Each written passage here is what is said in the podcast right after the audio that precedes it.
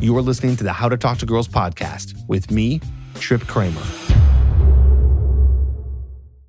Hello, and welcome back to another episode of the How to Talk to Girls podcast. I'm your host, Trip Kramer from tripadvice.com. And today I'm doing an interview with my dear brother. His name is Dr. Brandon Kramer, and he is a therapist and he helps men, he helps women, and he is going to talk about his experience today, specifically in talking to men. I, I wanted to have him on here. I did have him on a program before my program called The Fearless Formula. And he was in one of the videos there where we talked about social anxiety, but I never had him on the podcast. And we finally made it happen. So we're talking about this idea of coaching versus therapy not in the sense of what's better, but really in the first thing you're going to hear that I say when the interview starts is that coaching and therapy, so meaning coaching like dating coaching, what I do, and going to therapy are great complements to each other. They work alongside each other very well in terms of helping you with some of your deeper rooted issues, any issues with women, anxiety, and all those good things. So we have a nice conversation we go over some examples of some guys, like I said, that he works with, and we even break down some stuff that's really interesting in terms of emotions and fight or flight and your logical brain versus your emotional brain. Really, all stuff that I think is going to be interesting to you, but also very helpful. As you know, if you do want to do coaching with me, you can go to coachedbytrip.com and you can apply and we can work together and we can help you with some of the more practical steps and making sure that you know how to approach women and getting over the fear of approaching women. And of course, talking to women and understanding some of the practical steps with attraction.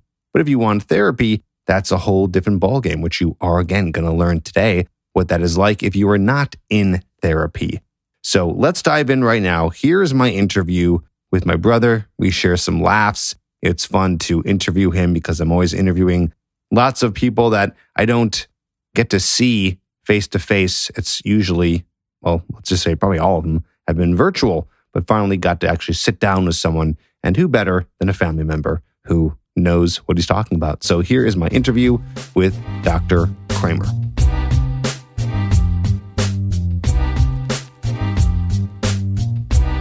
All right, I'm sitting here with my dear brother, Dr. Brandon Kramer. It is kind of funny to call you a doctor, but that's what I have to call you because that's what you are. True. And it's uh that I mean that's what I do. It's that's what I do when I have other doctors on the podcast. If you were on another podcast, would you tell them that you'd like to be introduced as Dr. Kramer?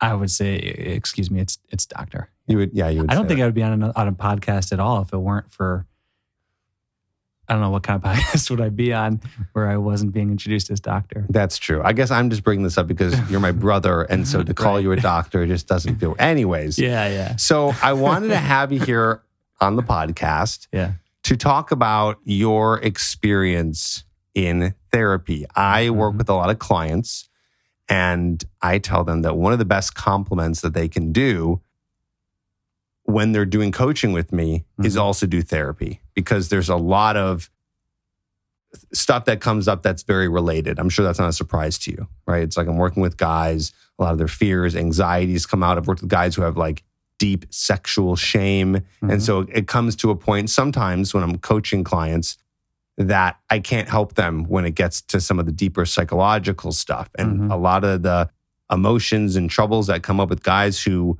are trying to meet women, that stuff comes up. Yeah. Right. So I guess my reason for having you on the podcast, besides the fact that you are my brother, was to talk about what therapy is is like for some of these guys.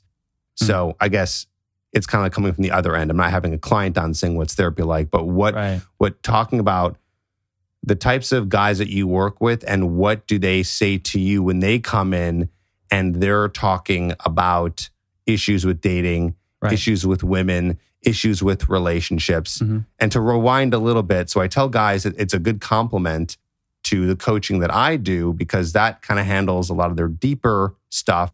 And then we can work on some of the more practical coaching stuff. Mm-hmm. And like I said, that stuff comes up. So that's where I'm having you here to to talk about that. So I guess my first question is is how often does dating or girls or girlfriends or wives come up when you're working with your male clients? Oh, all the time. I'm I really would say that relationships are central to, you know, what comes up in therapy. And it's pretty much what I even say to people about what we're oftentimes talking about in therapy is relationships because relationships are at the center of who we are. So, you know, if a person is single or if they're in a relationship already, married or dating, relationships are key. So, so dating comes up all the time. Yeah. Um, yeah, with with my clients or patients, men and women. Okay. Do you find that women talk more about relationships than men do, or would you say it's equal with the clients that you work with? Hmm. I think it's equal. I think we're always talking about relationships. I think that relationships are actually at the center of any of our emotional pain. And uh, in a way, even what you could look at it is even if it's whether it's your relationship with others or even your relationship just with yourself. Right, right. Yeah. Freud always said that it's love and work are the two domains of life. And so love is a relationship with you and others, but work is a relationship really with you and yourself. Interesting. When you say work, what do you mean? Like your career? Uh, like occupation. Yeah. Okay. Yeah. Okay, got it. Yeah. So a lot of times I'm talking sometimes with guys about, you know, maybe not necessarily about their relationship with another person, but like getting themselves going with finding their career or problems they're having in their career, procrastination, you know, things like that. Yeah, That's a relationship with themselves. right. Oh, Yeah. that's interesting. Right, Yeah. right. Okay, so so now that I think about this, So it's all relationships. it's all relationships, Yes. and it usually boils down to relationship with self, relationship to others, Yes. and then the topics that come about with that are like career, hmm dating, friends. Do you get guys who come in, or or even women come in and talk about their relationship with their friends, or having trouble with their friends, things like that? Sure. Yeah. From time to time. Yeah, definitely. Definitely. Okay, okay, okay. So when guys And family, of course. when And guys fa- are family, especially. Oh, and family. Duh. Yeah, Right. right. Yeah, family too. Okay. So when guys come in Mhm. and and they're talking to you about, and this is a pretty broad question, but Sure. I'm curious what you'll say. When they're talking about dating in general, what comes up? What have you what have you Uh, seen come up? Mm. Let's talk. Let's talk. Yeah. Let's, let's talk single men because on this podcast, Right, the guys who listen men. to this are single men, right? So I'm just curious. What are they asking? I know the questions are asking me, Right. but what are they asking you? What are they talking about to you when a single guy comes in and wants to talk about dating? Hmm. Also, I should I should preface: Mhm. Are you allowed to talk about this right now?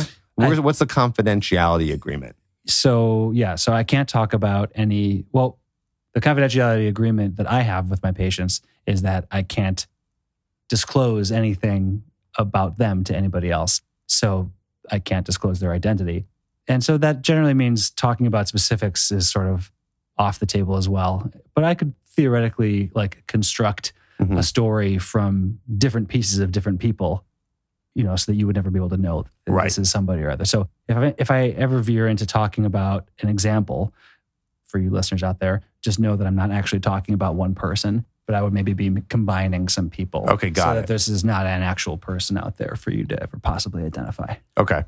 So with that being said, what are some of the things that they? Well, they yeah. So that being said, that, I mean, really, I could even start with the most general thing, which is anxiety. okay, You know, is that the most common thing, or that's Uh, just the first thing that came to your head?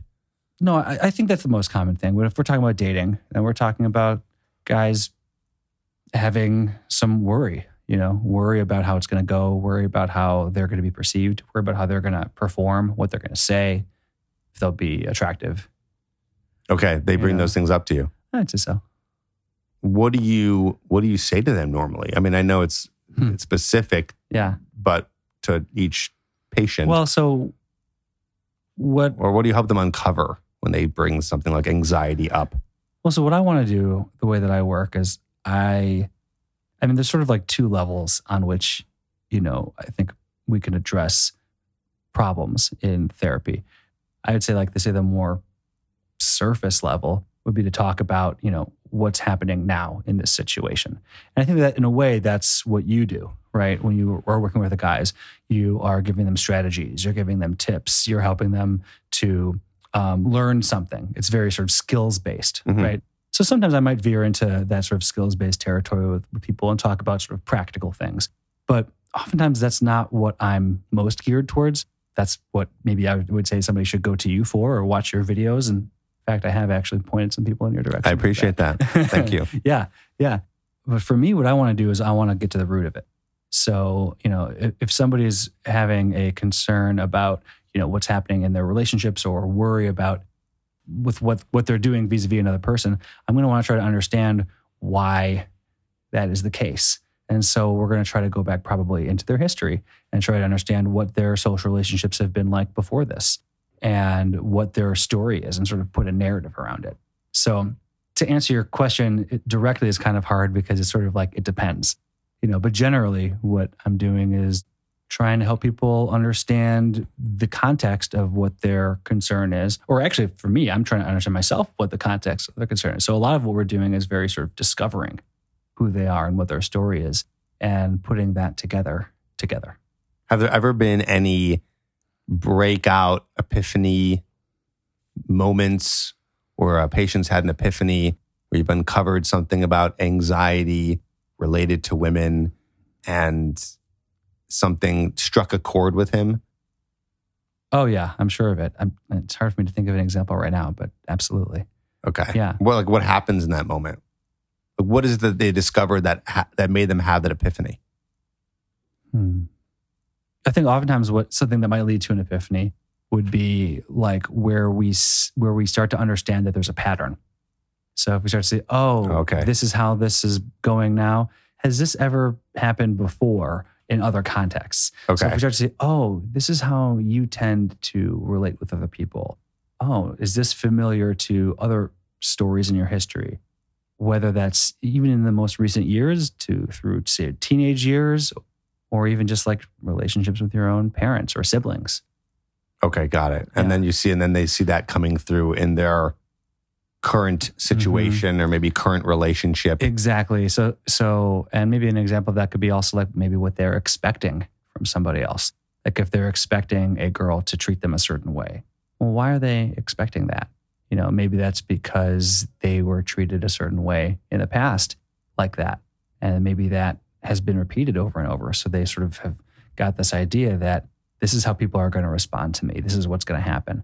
And ultimately, actually, what we do want to do is not just through understanding that, but understanding that, empathizing with that, and then getting people to a point where they start having hopefully new experiences and they go out there, which is the sort of here and now stuff, the stuff that you're always working with, Yeah. which is like getting them to have a new experience with people that contradicts those old assumptions about how people are going to think of them or treat them and realize, oh, wait a second, somebody, you know, this person isn't going to, you know, yell at me when I say this, or this person isn't going to laugh at me for, oh, okay, well, maybe, you know, maybe this relationship's going to go differently this time.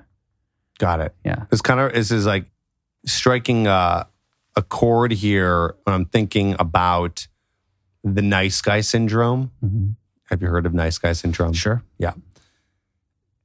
When it comes to nice guy syndrome, I feel like I kind of got that. When you said that there, that kind of connected with me, right? So that's what, what struck a chord. It's like, I imagine a guy having an experience with a woman where he is like, oh, wait, if I do something that where I say something where I want to do something or I want something my way or I want to insert my opinion here. And he does that as a kind of a in a different way because he's always been nice guy, kind of worried about what she's going to think. Mm. And he might be like, oh, wow, okay. So I tried this out. And now I realized it's okay to assert myself. It's okay to speak up on something that I believe in or opinion and not try to be a chameleon when I'm with others. Mhm. Like that, I don't know. That's just what hit me when you said that. Have Yeah. you worked with guys who've ever said that they feel like a nice guy or you've discovered something like that? Or they have ever said those words to you? Because that's a Hmm. really common issue that I see with guys who work with me or Mhm. guys who listen to this podcast. They Mhm. say that they think they're too much of a nice guy. So that allows them to get in a, in a way taken advantage of, or they Mhm. think they're getting taken advantage of, Mm-hmm. or just not getting them anywhere because they feel they're putting women on a pedestal or doing so much for them, they don't get anything back and it turns into anger. Has any of that ever come up? Absolutely. Okay. Yeah, absolutely. Yeah. And sometimes when it does, you know, what I'm having to kind of hold inside for myself is like the that sort of cringy feeling that I might have seeing that. I'm like, oh no. Like, why are you is- doing that, bro? Yeah, but but I mean, but the advantage that you kind of have in your position is you can just be right, come right out and say that and be like, stop that, please. You Why, know? why can I do that and you can't do well, that? Well, the reason why I can't do well, I mean, I could do that, but I Yeah, why I don't you? I, yeah, I choose not to because the therapeutic relationship is, is I think it's like a little bit more delicate than that. And so I don't, you know, I'm not, I'm not. Well, I guess that's the difference between a coach and a therapist. You know, a, you know, a coach can give you know sort of that straight talk, tough love stuff, and there are times when that fits with what I do, but especially in the beginning, I'm, I'm, a, lot, I'm a lot more delicate with our relationship. So I might want to like ask more questions or explore things around. Like I want to try to bring them to the cringiness on their own without calling it out, but maybe kind of asking certain questions that that maybe lead them there. yeah. Well, I feel like it's more if they come to that conclusion on their own, It's better. it's more powerful. exactly Why is that? Why is it more powerful that way? because that's they have to know it. Yeah, they have. Yeah, right, right. They have to. Uh, they have to. That's like You their have to know way of yourself. really understanding it. yes, Not just someone being like, "This is what's going on. This I is who you are." people lots of the times know that like people you know people have somebody in their life that says you know you gotta do this you gotta do that and they, they know but if they don't feel it themselves then they're not gonna do anything about it Right. So that's one of the big benefits of, of therapy is being able to have these long discussions with Mhm. a therapist, uncover these things, understand them. I, I've been to therapy myself. So I've had plenty of moments of, oh, wow, you know, like a, a, a, Mhm. an epiphany where it just occurred because the therapist was just asking me questions. Mhm. And I was like, oh, wow, okay, there's that thing about me or how I feel about whatever. And it, and it comes up and yeah yeah and i think that the style like that i bring to therapy is just being very very curious and trying to help them to sort of get that curiosity as well for themselves about themselves if they haven't really interacted with somebody in that way before that could be pretty powerful if someone just like really wants to know and understand who they are and what's going on and maybe they haven't themselves yet had an opportunity to reflect on their own self that way Mhm. until they're with another person who is kind of helping them do that reflection. Right. Yeah, because how many people, I mean, in in anyone's life, do you have someone just sitting back and asking you questions? Well, yeah, and we don't, and we're not really so a- able to ask ourselves those questions that easily. So we kind of do need somebody. What would be a question? Anything. just asking? Even how come? Is asking why? Well, like based off of like what? Like an example. Okay, well, I think we have to try to think of an example. Hmm. Hmm. I think we have to get a little bit more specific. What? But give me a scenario. Um, okay, scenario would be guys, I mean, guys talking to you and says, you know, I feel really anxious when I talk to women. hmm What, what would you how would you reply to that? Uh, so, so one thing I'm going to ask him is how how do you know that you're anxious? What are you feeling? What are you feeling in your body? Cool. Or what do you mean by anxious? Okay, cool. You know, not, not not that I'm I'm questioning them like maybe that's not anxious. No, no, I'm I'm I'm I'm I'm just trying to like uncover what they're what they're think what they're feeling and thinking when they say that. Unpeel, So- peeling the onion. Yeah, for sure. Okay. It's yes. So okay, let's let's role play for just a second. So you would say, Okay. okay, like what are you feeling? So I would say, Yeah, and, and when and when does it come up? I would actually ask them to give me an example. okay, Yeah, tell me a story when you felt this way. okay. So it comes up when there's this girl who she's in my friend's circle, and I really want to talk to her, Mhm. but I just don't really know, you know, what to do, and I just feel like my I'm in my stomach's butterflies, my palms get sweaty. hmm Yeah, I just feel really nervous.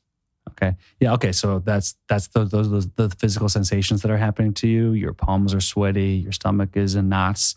So you're Yes. like physically really kind of worked up at that moment. Yes. Okay. So it's pretty hard probably to feel comfortable, even just physically in your own body when that's happening. Yes. Okay. So, so it's probably hard even to, is it hard to think straight as well at a time like that? Or, Yeah. Yeah. I, I, I feel like I my brain turns into mush and I just don't really know what to do. But yeah. I really want to talk to her. I really Yeah. want to say something. And I really think she likes me. I, I I'm almost certain she does.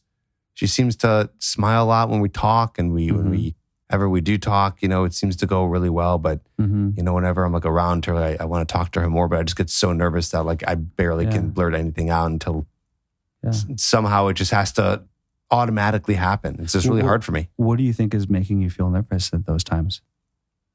It's hard to answer questions when that you don't know. That's not your situation. yeah, yeah I thought you're acting. I know. I was. but that might be, I might, yeah, I might ask well, so what's, what's coming up for you in those moments? What, Right. what, what makes you nervous? So we might end up finding out in that scenario that he wants her to like, he wants her to like him and he's worried that she won't. Or maybe he's worried that he's going to say something stupid and he's going to embarrass himself. Or maybe he's worried that, so if he says that, I might then try to talk to him more about that. Okay, you're worried about embarrassing yourself. Has that happened before? And what situations has that happened? And when that happened, what did you feel? oh man, I'm going to steal that. That's a good question. no, because guys, I'll, I'll say that one of the hardest approaches for guys to do, Yeah. is the group approach Mhm, or an approach if other people are around. mhm. which is most types of approaches. When I say approaches, like a you know a guy out wherever who wants to meet a girl, so offline, right? And he sees a girl, and she's either with her friends or there's people around. They're in a grocery store, so there's people right by. Guys ask me all the time, "How do I do that? Like, I how do I do that approach? I feel so nervous." And then we uncover it's the same thing. It's Mhm. it's embarrassment. But I've never asked that question before. Of like, have you ever felt embarrassed before? Yes. Yeah. And it would be interesting to hear that because I know some guys will say yes, Right. some guys will say no, hmm but they fear that moment of embarrassment. hmm Let's talk about that for a second. Mhm. Embarrassment. Mm. What do you think that emotion is? Like, let's deconstruct embarrassment because this is something that's really, really big for guys Yeah. for everything, for talk, for dates, for approaching women. Yeah. Uh, never online because, well, they, there, there you go. There's something there, right? Mm. How many times do, gu- do guys really fear texting a girl or messaging her online? Oh, they might. I would think that they would. Rarely. Okay. It's rarely. well, maybe they should. It's easier because 'cause no guys one's some really around. stupid stuff. Well, when they're texting. well, right. Well, maybe- after the fact. Yeah, yeah, sure, Yeah. right. But No, but what yeah. what do you think embarrassment is? Uh, embarrassment, I think, in those situations or in general, is about, well, feeling like a fool or feeling like they are going to be shamed, you know, Fear, be, fear of judgment. yeah, judgment, judgment, but judgment as, of course, as bad or, Judgment is bad. yeah, bad or not worthy or fear of rejection. Essentially, it's, it's being rejected. And, well, that's a normal, right? People don't want to be rejected. To feel rejected is a very bad feeling, very uncomfortable feeling. And so, like in therapy, if we're trying to take a look deeper into that, we might want to try to see, well, when have they ever felt rejected before? Fear of rejection in those situations is being rejected for like who they are, right? I mean, we want to be accepted for who we are, right? And if somebody that we like takes a look at us and says, "Oh, you're you're garbage," or says something that makes us feel like we're garbage, you know that that's going to feel pretty terrible. Right. And it's more likely that a person might have that way of thinking if they've had some experiences when they were younger where they felt not accepted for who they were or were rejected, you know, maybe perhaps in their family by a parent I wonder if this a is a, sibling. like a nature or nurture thing. Of like, it's more nurture. what about the idea of nature being that we're, you know, mammals who live in groups of people and we need to feel connected to other humans. So Oh, it, yeah. it's, you know, evolutionary psychology Yeah. stuff. Like Yeah, yeah. It, it's harder to survive on your own. So feeling rejected means potential death because you Yeah. need, you know, you need other people around and all And- that stuff. That Yeah. would be like the in that nature part. in that sense, absolutely. Yeah, that's part of being human. The need to be a part of something, the need, the need for acceptance. Yes, that is part of our nature. That that ex- absolutely is, is the case. When I was when I answered quickly nurture, I was I was thinking that when there's a problem, like you know where somebody is overly concerned with being rejected, that's probably because of situations that happened in their life Okay. that make them extra sensitive to that. But on a very basic level, absolutely, nature, we need love. Yeah. Yeah. Yeah. And we need to be, and yes, we need to be a part of a group. Yeah, we want to connect, we want to connect with others.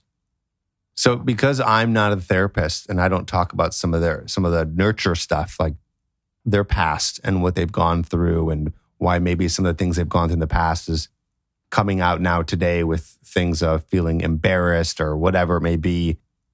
I take them through a process where I, I, I kind of speak a little to the nature side of it to say, hey, listen, if you get rejected or you go up and talk to a girl and you know she just doesn't want to talk to you or choose you away or whatever it is you're not going to die Mhm. like i try to convey that to them Yeah. And put that in their head of like this is wiring inside of your brain that's trying to protect you but you don't need to be protected Yeah. and then going off into different tangents there of of why that may be Yeah. I mean, that's true because that's probably kind of what they might be feeling on a deep level is, is like, is this going to kill me? I mean, even in an emotional sense, is this going to kill me? yeah Right.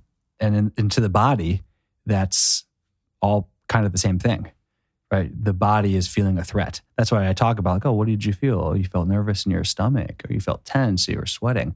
Well, that's your body thinking there's danger here, yeah right? So yeah, so your body is reacting to a major threat because of this emotional situation. emotions are so powerful Yes. they beat logic most of the time meaning hmm you got to really try hard to be logical in the situations where Emotion happens much quicker. talk about that for a second Yeah. Well, because your body, your system is going to react in a more automatic way before your kind of brain, thinking brain, can catch up to it. Yeah. That's the simplest way to say it. got it Yeah. it's like emotions are They're are, they're are- harder, are, faster than the speed of logic Well, like right. Well, light that, is faster than sound yeah, and and in a biological sense, one of the reasons why that is true is because uh, our emotional system in our brain is in a deeper structure of our brain, which evolutionarily was there before. So when you think like even just out in nature, when you see animals, like they are sensing danger all the time, right? And so because that's that's how they stay alive. And so you know you got so we have a system like other animals that needs to keep us you know safe. But our thinking brain, that's in our prefrontal cortex, that's in the front of our our brain, that evolved later. Um, oh there you, know, go and so, like the idea of consciousness, the idea of the fact that we have language and that you can think, the things that make humans so different from any other animal are those parts of our prefrontal cortex that came later. so like um, you're saying the logic the more logical part of, Yeah, of the, your thinking Yeah, the thinking brain um, is is slower to react than the emotional center or safety parts of your brain. Yeah Yeah. oh that's cool i did not know that Mm-hmm. yeah so that makes sense so how do we It's your fight or flight system. You've heard of that? right of course yeah yeah Fight, flight, or play dead. well oh what's that one Yeah. So sometimes people forget about that one. I don't even know that one. I know fight or flight. Talk about it. So what's the, yeah, so what's that? so and sometimes if you even look at like animal nature videos, some animals when they're in a danger situation, they could also play dead, which is like, like they, they, they freeze. Because another animal is not going to necessarily, unless there's certain kinds of like vultures or whatever, they don't want to do anything with like a carcass. It might be like they, like it might be disease to them or something. or it's so- or it just it's or not just it's dead. not it's not a threat. Or it's not a threat to them. Exactly. Right. So so if you're playing dead, then you might have a chance of survival. But to play dead is also what happens. So the fight or flight, we talk about that system being enacted, which is like you have all these surges of hormones happening, and that's that's what's making all these bodily things happen that to where you're maybe sweaty or tight stomach or tense, all that stuff. Well, the play dead one is also it's just the opposite part of your nervous system, which is actually slowing everything down. Like, have you ever been anxious about something and instead of being like really tense, you actually suddenly felt really tired and like wanted to take a nap. Uh, You're, yes. You're like, oh, I'm supposed to do something right now. Oh man, I think I'm just actually just really hungry, or like maybe I'm just oh, I'm tired. Like you got eight hours of sleep last night. You were fine, but like, but, yeah. like you're tired. Well, I never even thought about. it. I have to like think. Like, have I ever Mhm. felt that? I think I have. yeah, that can also be a response, your body's response to something anxious. It, you, your your body is actually reacting in a way that's slowing systems down and making you feel tired. Interesting. I'm Mhm. actually. I don't know if this is exactly related to this, but I'm I thinking. think before it- this podcast, remember I needed a cup of coffee. that's I true. like, so you were playing dead. Yeah, maybe I was playing Maybe dead. you were playing dead I because also yeah, was just eating some lunch before that, but and that does slow you down a Yeah. little bit. but no, maybe I was like, oh, I don't know if I can do this. I'm a little tired. Well, it's quite possible that that was just me being a little bit nervous But then you had coffee, and, And- thought through it, and here we are. and here we are. Yeah. It reminds me of when I used to go out and, you know, learn how to approach women. Mhm. And there were, ah, see, I don't think this is related, but I'll tell this story anyways. There was some times where I'd go out and I would feel uh, really tired. Now that could have been easily from it's a late night. But it's funny is when I felt tired, Mhm. and this is also from not drinking alcohol. This is like just, it's, you know, 11, 12 at night. I'm tired. Mhm. That's actually when I felt less anxious. So I actually don't think this is related, but Hmm. I thought it was interesting. It just reminded me of that. And it's funny is because when I was started to get tired when I'd go out, I didn't feel as nervous anymore because I'd, I cared less. Oh, sure. I mean, actually, that, that that makes some sense to me too. Because if you're just really tired, so your just your system is relaxed. Right. You know. Yeah. Okay. So back to fight, flight, dead. This reminds me of the idea of mind over matter, right? Where it's like, okay, you're in a moment where you're really nervous to go up to a woman and speak words to her. And so you're in a fight or flight mode where you're feeling the physiological response. Your heartbeat is racing, your palms are getting sweaty, Yeah. your mind is going a million miles per hour. I try to get guys in the mind over matter mindset Mhm. to get to the logical place, to remind themselves that you're not going to die. Embarrassment and emotions are temporary. Mhm. You're going to be, you know, anything I can say, you're going to be happier that you ended up doing the approach, like trying to think in all the logical ways possible in the moment. So I try to train guys to access that part of their brain to listen to the logical side, even though there is the emotions flooding through your brain. Mhm. Any thoughts on that? yeah, no, that makes sense, and and I could see how that that would be helpful. no, I mean, Okay, good. So, so, you know, so, some further uh, thoughts on that. I would be guess my point is yeah, I'm the coach, you're the therapist. Yeah. Does any of this It- come up in therapy? Does any of this you know, what comes up sometimes is is I like to talk sometimes about the, and you guys can Google this one if you like. You know, what, you might like this one too. Trip is this thing called the Yerkes Dodson law. It's like it's this law that talks about the reciprocal relationship between arousal and performance. So think of, and yeah, go ahead and look at it up on your phone, but think of, if you will, like a curve, like a bell curve. And you've got the x axis and the y axis. So as stress goes up, or as arousal, as we call it, goes up at first, right? As you're going, going up the curve, then so does the performance. So you need to you need to have a certain level of arousal to perform well. And so the sweet spot is at the top of that curve where you've got just the right amount of arousal to where you're able to perform and be present and able to do the job. But at a certain point, the arousal is too high. So that's like where I say the st- the stress is too high, where there's too much anxiety, right? And then at that point, the performance is going to go down because you're just too activated to be able to be there. When you say arousal, I, I Yeah. keep thinking of sex.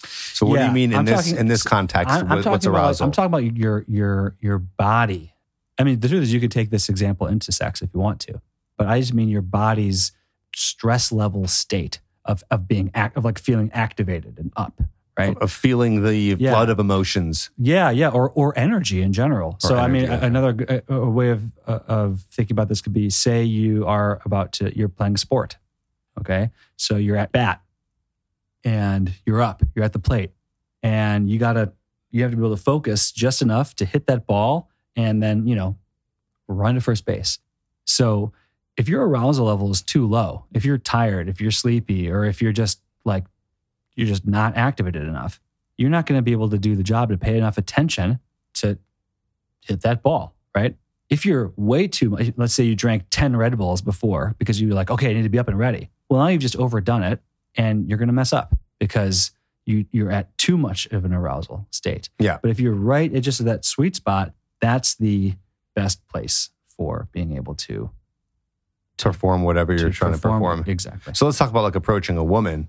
Right. So you want to be just in that right in that right state of like. Uh, but the other thing is you want to be aroused enough. Again, so you you you might want to be a little bit nervous. Maybe you want to be a little bit ready. I mean, not overly so, but you need to be like enough to give you the motivation, yes, yes, to care, to be invested, right? To, have- even want to get up and do it. yeah, to be able to respond Yeah. to to what to the situation. Yeah. I think the guy, the issue with the guys are They're overly aroused. right. Right.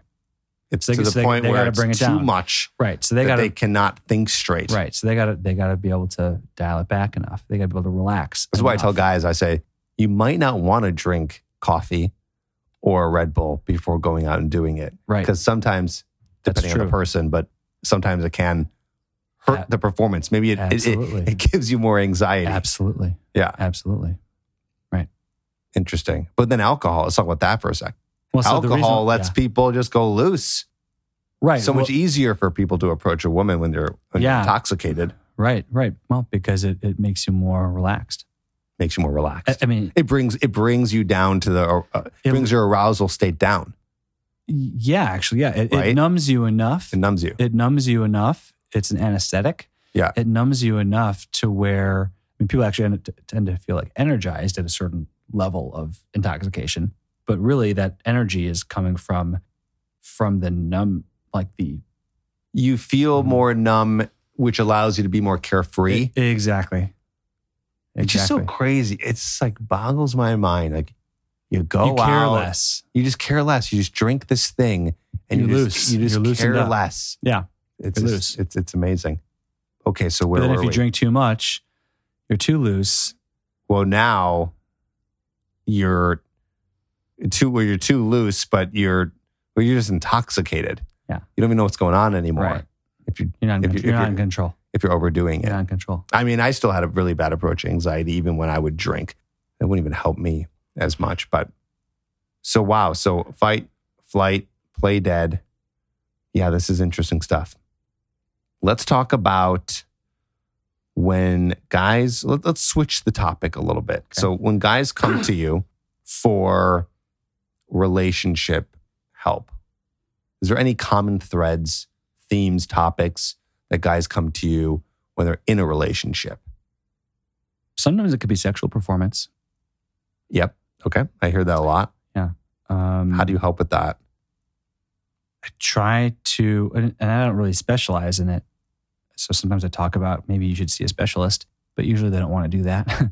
so I, well, like a special, who would be a uh, specialist? so somebody who, because there are special kinds of therapy that like help with like erectile dysfunction and not just medication therapy, but like just being, they might just be in a, they might in a more systematic way help you to do the thing that I'm in a more general way trying to teach people, which is that they need to find a way to be more relaxed in that situation, but relaxed to where they're in their body and not in their head.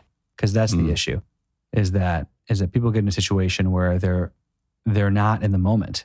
So now to talk about like real arousal or the sexual arousal rather.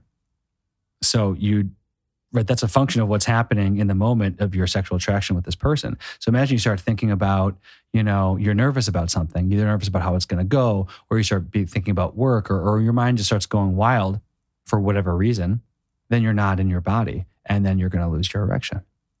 Right? So what I might try to help guys to do is to try to figure out the best way for them to stay in the sensations of their body. So they might need to slow things down or they might need to just be more aware of what happens when their mind goes, you know, elsewhere or what point sometimes it's like somebody they're doing fine in the beginning part in the foreplay and oh now it's about time to put on the condom or about time for intercourse and that's when they start to lose it right away you Hmm. know Mhm. It's because because that's when for whatever reason for example You know, in that situation, they're worried about how it's going to go. Okay, so once we've identified that that's the points, they could be more prepared for that moment to not start thinking about all this stuff. Stop yourself from that and try to be as much in your body as you need to be. I heard a tip from a uh, from a sex coach once, which was when you're starting to get to the point where you feel like okay, you're almost there, you're about to ejaculate, like you're getting over the edge. So what's happening in your body that you're not realizing is your whole body is tensed up. So all your muscles are tense. So in that moment, or if you start to before the moment, I should say, when you when you're starting to get there, like, oh boy, wait a minute, this is about to end soon. You just focus on your body and and release all the tension Mm. in your body. Mm. And that seems to also help. That's Mm. one of the best tips that, that I've ever heard in terms of something like practical of what one can do in that moment. I don't know if it's Sure. something that hap- that works every time, but Sounds like a good tip. but something to test out. Yeah. What, so what else do guys bring up to you in terms of relationships? So you said uh, Like erectile in a relationship dysfunction. Yeah. What else besides that? Well, I mean, a lot of times it's just in getting along Okay. and getting along with their partner, you know, and like coming, uh, they're talking about like they, they get in a lot of fights. yeah, exactly. Getting in fights, you know, I mean, just problems within the relationship Hmm. itself. I mean, well, you know, you got the sort of classic example of like the girlfriend who or wife who is nagging you and saying, well, why don't you do this more? Or I want you to do that more. And then the person thinking, well, they just want the person to let them do what they want or to also pay attention to their needs. Got it. Like a Yeah. battle of the needs. Mm, And then it turns into nagging, which turns Mhm. into fighting. hmm Have you ever done couples therapy? Mm-mm. Do you need to have a certain license or Mm, no, degree but to do? Like, could you do couples therapy? I wouldn't want to unless I. It's good to have some training and specialization. In But you just technically therapy. could if you wanted to start tomorrow. You I could technically could, but I don't think it would be very ethical of me because I, I don't have I don't do it. Yeah, yeah. Like would, you'd want to take some classes on it, or uh, I would want I would want to do my own education and then also be maybe supervised by somebody who I so have someone who I could talk to about doing the couples work. So I'd want to like put the time into it, into Yeah. developing it. Yeah. Interesting. Yeah, but I don't think that's really my thing right now. Okay. Let me ask you this. Why do you think that guys should go into therapy? Sell therapy right now. I think it's important to know who you are. And I think it helps to know who you are and to have that sorted out. Well, the other thing actually I would say is I don't I don't know if I would just sell therapy. Why do you think it's important? Well, I think that knowing yourself is important. I guess to go back to that. And it's important when uh, it, it, it starts with having a problem in the first place. I don't think that everybody needs therapy or should be in therapy. Oh, interesting. Because I think that they should. I think that they could. I mean, not saying everyone Right. wants to, but I have this feeling that it should be encouraged that everyone should go to therapy, even if they don't feel like they should, because you never know what's going to come out.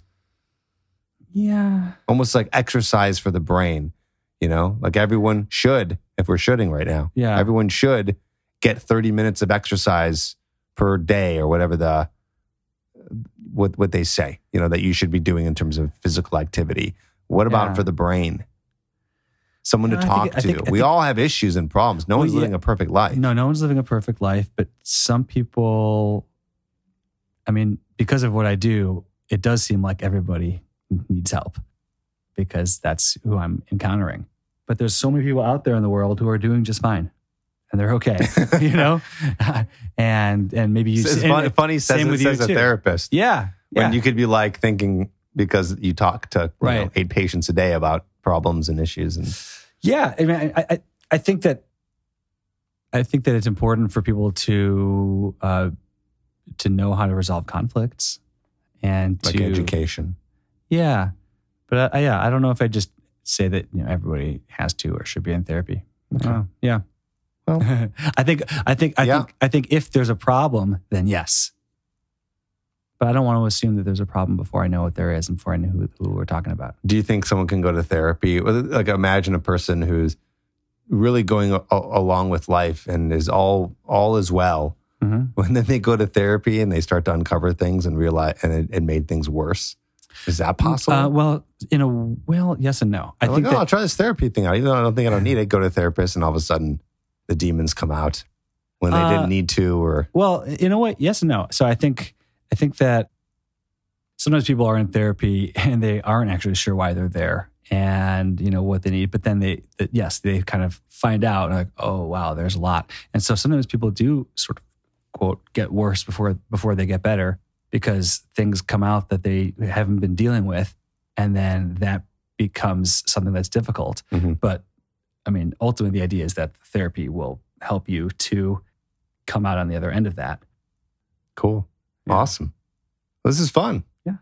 I liked it. At The last time I interviewed you, do you remember? Yeah. It was a few years ago. It's a few years ago. I don't remember what it was about. I do. It was for you were you're in my Fearless Formula program. Oh, Yes. cool. So you are one of the modules in my Fearless Formula program that talks about self-esteem, anxiety, Yeah. and fear of rejection and confidence and all that stuff. And so you're one of the modules where we talk about therapy and social anxiety and clinical social anxiety and some of those things. Mm, that's right. So So I remember talking about social anxiety, which Yeah. is really a lot of what we were talking about today. Yeah, exactly. Yeah. I mean, that is one of the That's big what this is. That's what this is. That's one of the big things. It's not, I don't really get a lot of guys who come to me saying that they're depressed. It's usually guys who Right. are depression.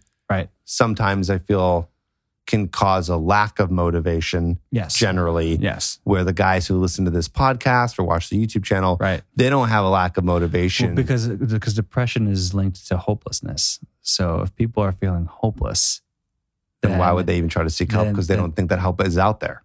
You got it. Yeah. A plus for me. Look at that. a Plus for you, A plus for me. Um, well, Dr. Brandon, gold star.